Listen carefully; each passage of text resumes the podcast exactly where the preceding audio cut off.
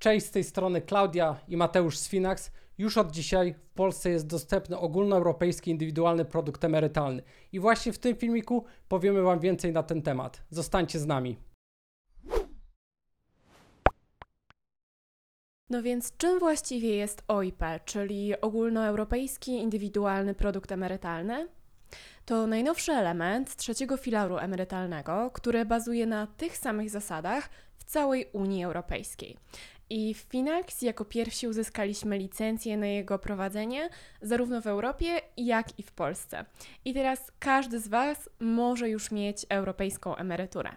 A dlaczego warto? Objęta została regulacjami na dwóch poziomach, zapewniając tym samym podwójne bezpieczeństwo legislacyjne. Podstawowe zasady europejskiej emerytury bazują na jednolitych zasadach w całej Unii Europejskiej, a te szczegółowe doprecyzowane zostały przez polskiego ustawodawcę, bazując zresztą na rodzimych indywidualnych kontach emerytalnych. Takie podwójne zabezpieczenie sprawia, że los Twoich oszczędności nie będzie należeć wyłącznie do nastrojów lokalnych polityków. Co kluczowe dla inwestorów, Europejska emerytura umożliwia inwestowanie bez podatku. Jakie są warunki? Bardzo proste. Tak naprawdę wystarczy, że nie wypłacisz swoich oszczędności przed ukończeniem 60 roku życia lub 55, jeżeli nabędziesz wcześniejsze uprawnienia emerytalne. Dodatkowo w OIP należy oszczędzać co najmniej 5 lat, aby skorzystać z tych korzyści podatkowych. Dlatego warto rozważyć e, otwarcie tego produktu jak najwcześniej, nawet niską kwotą. I jeżeli spełnisz te kilka warunków, to od OIP nie zapłacisz podatku od zysków kapitałowych, tak zwanego podatku belki, co oznacza, że dodatkowe 19% zysku zostanie w Twojej kieszeni. Podobnie jak w IKE, w ramach OIP możesz inwestować środki do kwoty ograniczonej limitem na każdy rok kalendarzowy. I w 2023 roku ten limit wynosi 21 312 zł. OIP to także świetne rozwiązanie dla osób o wysokiej mobilności. Jeżeli często zmieniasz kraj zamieszkania, rozważasz karierę za granicą, a może marzysz o spędzeniu emerytury na południu Europy, z OIP to nie problem. Jeżeli przeprowadzisz się do innego kraju Unii Europejskiej, możesz kontynuować swoje wpłaty u poprzedniego dostawcy lub otworzyć nowe subkonto UIP u tego samego dostawcy. A kiedy przejdziesz na emeryturę, Twoje środki podążą za Tobą. Pamiętaj też, że pieniądze ulokowane na OIP pozostają Twoją własnością. W każdej chwili możesz je wypłacić, tracąc jednak korzyści podatkowe, a w momencie ewentualnej śmierci podlegają one dziedziczeniu dokładnie zgodnie z Twoją wolą. Możesz określić dowolną liczbę beneficjentów oraz także określić proporcje, w jaki sposób chcesz podzielić ten majątek. Tak jak Klaudia powiedziała, OIP jest nazwane europejskim IKE. I teraz przedstawmy sobie pokrótce to, jak wygląda IKE w Polsce, jak inwestują Polacy właśnie w ramach tego produktu, jeżeli chodzi o trzeci filar emerytalny, tak żebyśmy mogli sobie porównać to właśnie z rozwiązaniami, które zostały przygotowane na początku na poziomie Unii Europejskiej, a później dostosowane w naszym kraju. Na IKE inwestuje ponad 811 tysięcy Polek i Polaków. Wygląda, czy brzmi to jak dużo, natomiast trzeba wspomnieć też o tym, że łącznie mają około 16 miliardów złotych na swoich rachunkach, co też brzmi na początku jak duża kwota, ale to średnio daje 19 700 złotych około na każdym rachunku, czyli mniej niż jednoroczny limit. Warto wspomnieć też o tym, że Polacy przede wszystkim swoje konta IKE trzymają w ramach TFI, gdzie ponad 53% kont IKE jest w towarzystwach funduszy inwestycyjnych. Na drugim miejscu zakłady ubezpieczeń 22%, dalej domy maklerskie, czyli już trochę bardziej takie aktywne inwestowanie 14%, banki 10% i powszechne towarzystwa emerytalne 1%. Ale jakie są podobieństwa między tymi kontami? Przede wszystkim cel. Wszyscy chcemy oszczędzać na emeryturę. Myślę, że każdy z nas już w wieku 20 lat powinien pomyśleć o tym, że czas odkładać pieniądze na emeryturę, nawet 100 zł miesięczne w ciągu tych 30-40 lat zrobi różnicę, kiedy będziemy musieli na tą emeryturę przejść. I to jest istotne, jeżeli chodzi IKE. Mamy też oczywiście IKZT, którego nie będziemy porównywali w tym y, odcinku, ponieważ nie ma to takiego podobieństwa, jeżeli chodzi o OIP, ale cel jest to podstawowa kwestia, jeżeli chodzi o te dwa y, rachunki inwestycyjne. Podatki. O tym, co wspomniała Klaudia, bo i w przypadku IKE, i w przypadku OIP wygląda to w podobny sposób. Tutaj nie będę się rozwodził dalej nad tematem, bo Klaudia wyjaśniła go dość y, dokładnie. Y, musimy tylko pamiętać o tym, żeby spełnić te warunki, żeby nie płacić y, podatku, który, y, który byśmy normalnie zapłacili na przykład na zwykłym koncie inwestycyjnym. Kolejnym podobieństwem są limity. Tutaj musimy pamiętać o tym, że w tym roku występuje jednak różnica, ponieważ y, pani minister rodziny i polityki społecznej zdecydowała, że limit na OIP, tak jak Klaudia wspomniała, jest 21 312 zł, a na IKE jest to 20 805 zł. Jest to nieduża różnica, ale wynikała po prostu ona z tego, że e, limit na IKE był ustawiany, ustalany około roku temu i w tym czasie wiele się zmieniło, dlatego też został zwiększony limit na OIP, co też jest plusem, który możemy wykorzystać w bieżącym roku, jeżeli chcemy ten limit y, wykorzystać.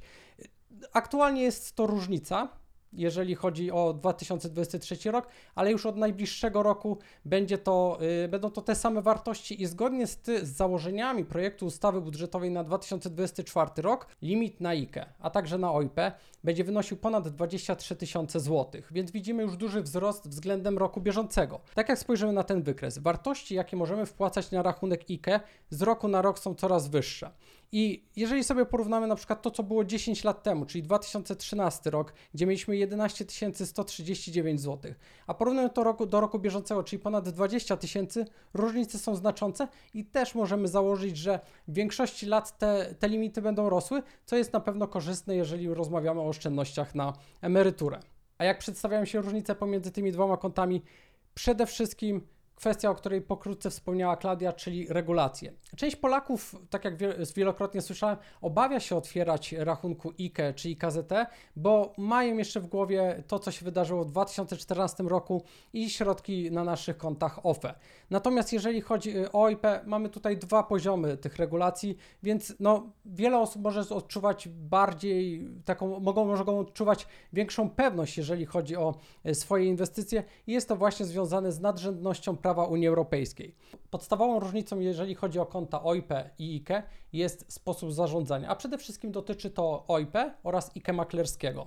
Jeżeli rozmawiamy o OIP, mamy tutaj dedykowane produkty, które są zarządzane przez, instrument, przez instytucje finansowe, natomiast w przypadku IKE mamy do czynienia IKE maklerskiego, bo oczywiście może być też IKE funduszowe, gdzie inwestujemy w konkretne fundusze, ale jeżeli chodzi o IKE maklerskie, to wówczas inwestujemy na przykład papiery wartościowe, które chcemy mieć w portfelu. To mogą być akcje, obligacje bądź też y, na przykład ETF-y. Bardzo istotne jest to, że w momencie, gdy inwestor, który jest na przykład aktywnym inwestorem, który lubi podejmować decyzje na własną rękę, y, dla niego może być to problematyczne, że oddaje swoje środki w zarządzanie instytucji finansowej. Z drugiej strony, jeżeli taki inwestor odda zarządzanie nad swoimi środkami w ramach OIP, instytucji finansowej, to nie będą na niego działały pewne pułapki psychologiczne, y, pewne emocje, które wpływają na inwestorów na co dzień.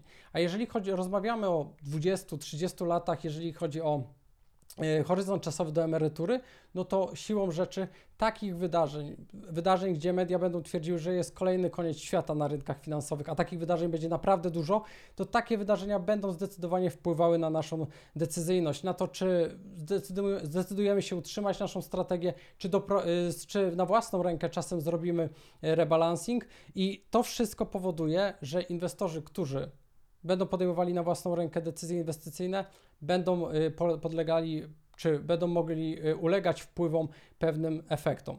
Bardzo istotne jest też to, że często wydarzenia naszego życia codziennego, to, że jesteśmy zapracowani, że chcemy poświęcać czas rodzinie, też mogą takie wydarzenia wpływać na to, jakie będziemy decyzje podejmowali, jeżeli chodzi o inwestycje, bo możemy mieć gorszy dzień, możemy mieć gorszy okres pracy, możemy być źli składając zlecenie giełdowe i to wszystko pozwala nam y, ograniczy, ograniczyć to wszystko. Możemy właśnie dzięki temu, że oddajemy komuś środki w zarządzanie, czyli to instytucja finansowa po naszym na przykład automatycznym przelewie inwestuje nasze środki zgodnie z założoną strategią i te efekty, te psychologiczne efekty, nasze emocje nie będą miały wpływu na nasze decyzje. Kolejną kwestią są opłaty. Tutaj może być pewien problem, jeżeli porównujemy opłaty IKE maklerskiego i OIP, ale rozpocznijmy od porównania opłat na i OIP oraz IKE czyli w Towarzystwie Funduszy Inwestycyjnych. Zgodnie z regulacjami Unii Europejskiej maksymalna opłata na OIP jest to 1%. My zdecydowaliśmy się obniżyć tą opłatę, ale więcej zaraz o tym powie Klaudia. Natomiast jeżeli porównujemy sobie to do opłat w przypadku TFI, IKE TFI, no to możemy się spotkać nawet z opłatami w wysokości 2%, co jest znacznie wyżej niż jeżeli porównujemy to nawet do tego maksymalnej, do tej maksymalnej opłaty 1% zgodnie z prawem w Unii Europejskiej. Jeżeli chodzi natomiast, dodatkowo jeszcze, jeżeli mogę wspomnieć o w TFI, to często spotykamy się z dodatkowymi opłatami typu success fee, y, opłata za wpłaty, za wypłaty i tego, to się może namnożyć i spowodować, że nasza inwestycja finalnie będzie znacznie niższa niż się spodziewaliśmy. Natomiast jeżeli chodzi o IKE maklerskie, no to w związku z tym, że to my zarządzamy tym rachunkiem, to tutaj nie, nie występuje opłata za zarządzanie, natomiast jest opłata za zlecenie. I ta opłata za zlecenie może wynosić od około 0,29% do 0,38%, minimalnie 5 lub nawet 55 zł y, na rynkach zagranicznych w niektórych instytucjach. I jeżeli na przykład składamy zlecenie raz w roku na pełen limit na koncie IKE, to może nie być to taki duży problem. Natomiast jeżeli chcemy na przykład co miesiąc z wypłaty przelewać jakąś, jakieś środki typu 100-200 zł na rachunek IKE maklerskie i za każdym razem mielibyśmy składać zlecenie kupna, a potem zlecenie sprzedaży, bo na przykład będziemy chcieli rebalansować e, nasz portfel, no to wówczas te koszty mogą być naprawdę duże i mogą spowodować, że nasza inwestycja bardzo dużo straci na finalnym wyniku. Kolejną różnicą, która się pojawia, jest kwestia wypłaty transferowej. Jest to niuans, ale warto o tym powiedzieć. Otóż z OIP środki możemy przenieść tylko na inne konto OIP, natomiast z IKE możemy przenieść na inne konto IKE oraz na y, konto OIP, gdzie raz w ciągu naszego życia będziemy mogli przenieść takie środki, nie zwiększając czy nie wpływając na limit w danym roku kalendarzowym. To może być istotne przy inwestycjach długoterminowych, kiedy 20, 30, 40 lat będziemy inwestowali i w pewnym momencie odczujemy potrzebę zmiany instytucji. No dobrze, więc skoro o kosztach już wspomniałeś, to ja pociągnę ten temat. Europejski ustawodawca ograniczył wysokość łącznej maksymalnej opłaty dla produktów OIP do 1% w skali roku od wartości zarządzanych aktywów. A my w Finax postanowiliśmy oferować ten produkt jeszcze taniej. Opłata za zarządzanie dla europejskiej emerytury Finax wynosi tylko 0,6% w plus VAT w skali roku, czyli to jest e, dokładnie 72% od wartości aktywów, które macie na swoim koncie OIP rocznie. E, no i jest to oczywiście niższa, e, niższa kwota niż w przypadku naszych tradycyjnych portfeli Finax, także możecie dostać ten produkt jeszcze taniej. No i oczywiście możecie skorzystać z klasycznych promocji, które jak zwykle mamy dla Was Finax przygotowane. Dla wielu inwestorów bardzo istotną kwestią będzie bezpieczeństwo. My podczas licencjonowania na poziomie Unii Europejskiej poddaliśmy nasz model symulacji w 15 milionach scenariuszy, czy rzeczywiście ten produkt, zgodnie z założeniami regulacji Unii Europejskiej, będzie w stanie pobić oczekiwaną inflację w długim terminie. Strategie, które wykorzystujemy w naszym w naszym produkcie, to jest 100% akcji, gdzie jest inwestycje w ponad 7400 spółek, 80-20. Y, w tym momencie mamy 80% akcji i 20% obligacji. Warto wspomnieć o tym, że zgodnie z regulacjami Unii Europejskiej na 10 lat przed naszą emeryturą w naszym portfelu będzie znajdowało się coraz mniej akcji, a coraz więcej obligacji. Wynika to z tego, że y, ten portfel w momencie, gdy będziemy przychodzić na emeryturę, powinien być stabilniejszy, a to właśnie w długim terminie oferują nam obligacje. I tak docelowo w momencie, gdy będziemy przechodzić na emeryturę, powinno się w nim znajdować 40% obligacji, a 60% akcji. Jeżeli chodzi o bezpieczeństwo naszych środków, to wspomnijmy też o tym, że my w Finax podlegamy trzem instytucjom, jeżeli chodzi o nadzór. Po pierwsze, jest to Narodowy Bank Słowacji, który nadzoruje Finax w Słowacji, ale również pośrednio Finax w Polsce. Drugą instytucją jest Europejski Urząd Nadzoru Ubezpieczeń i Pracowniczych Programów Emerytalnych. Również nasze subkonto w Polsce będzie podlegało nadzorowi KNF. W związku z tym, że podlegamy pod prawo słowackie, to występują też trochę inne zasady, jeżeli chodzi o Fundusz Gwarancji Inwestycyjnych. Polsce wygląda to następująco. Od 0 do 3000 euro mamy 100%, od 3000 do 22 tysięcy y, mamy 90%, jeżeli chodzi o gwarancję, a powyżej 22 tysięcy euro nie występują takie gwarancje. Natomiast na Słowacji prawo mówi o tym, że te gwarancje wynoszą 50 tysięcy euro na jedną, jednego klienta, jedną osobę, jeżeli chodzi o rachunek inwestycyjny. No dobrze, ale w takim razie powiedzmy sobie, kto tak naprawdę może założyć OIP? No więc może założyć OIP właściwie każda pełnoletnia osoba, która nie nabyła jeszcze uprawnień emerytalnych, o ile nie wypłaciła jeszcze środków z OIP. I teraz zaznaczmy sobie, że mówimy tutaj wyłącznie o takich wypłatach, które spełniają te ustawowe warunki i pozwalają nam na wypłatę z korzyściami podatkowymi. Jeżeli pomyślimy o wypłacie, którą tak naprawdę ustawowo nazywamy zwrotem, i jest to sytuacja, kiedy po prostu chcemy wypłacić swoje środki przed czasem, nie uzyskać tych oszczędności podatkowych, po prostu rozwiązujemy umowę z naszym dostawcą, to to jak najbardziej nie stoi na przeszkodzie, abyśmy po jakimś czasie mogli na nowo otworzyć OIP i korzystać już na tym nowym OIP ze wszystkich korzyści, które przewiduje dla nas ustawa. Oprócz tego mogą założyć konto OIP również osoby małoletnie powyżej 15 roku życia, tylko do wysokości tytułu, y, dochodów z tytułu e, umowy o pracę, także jest to w pewien sposób tutaj dla osób małoletnich ograniczone. No dobra, a dla kogo OIP będzie w szczególności świetnym produktem? Dla tych, którzy nie polegają wyłącznie na emeryturze państwowej a zwłaszcza dla tych, którzy chcą inwestować długoterminowo, wykorzystując potencjalne korzyści podatkowe. Dla tych, którzy mają już IKE i IGZE, ale chcą zmaksymalizować te korzyści podatkowe i szukają trzeciego korzystnie opodatkowanego produktu. Dla inwestujących w IKE, ale albo niezadowolonych z tego produktu, albo po prostu przekonanych bardziej przez korzyści, jakie oferuje europejska emerytura. No bo tutaj pamiętajmy, że tak jak wspomniał już przed chwilą Mateusz, w ustawie o ogólnoeuropejskim indywidualnym produkcie emerytalnym przewidziano możliwość transferu środków z IKE właśnie do OIP. No i tutaj nie zapomnijcie, że jako Finax oferujemy dla Was specjalną promocję. Jeżeli przeniesiecie swoje środki właśnie z IKE do OIP, to 50% tej przeniesionej kwoty będziemy zarządzać przez 2 lata za darmo.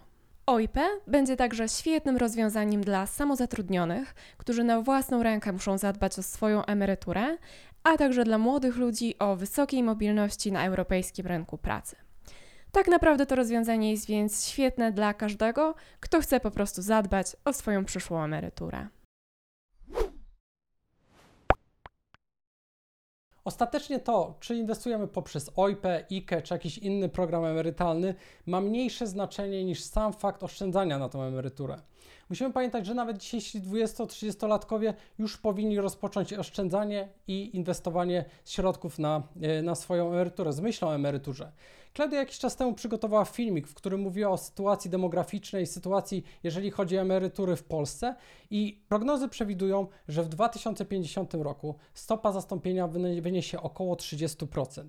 Tak więc załóżmy hipotetyczną sytuację, że zarabiamy 4,5 tysiąca złotych przykładowo, przechodzimy na naszą emeryturę i nagle dostajemy około 1,5 tysiąca złotych. Jest to bardzo, bardzo duża różnica. Dlatego oszczędzajmy i inwestujmy na emeryturę.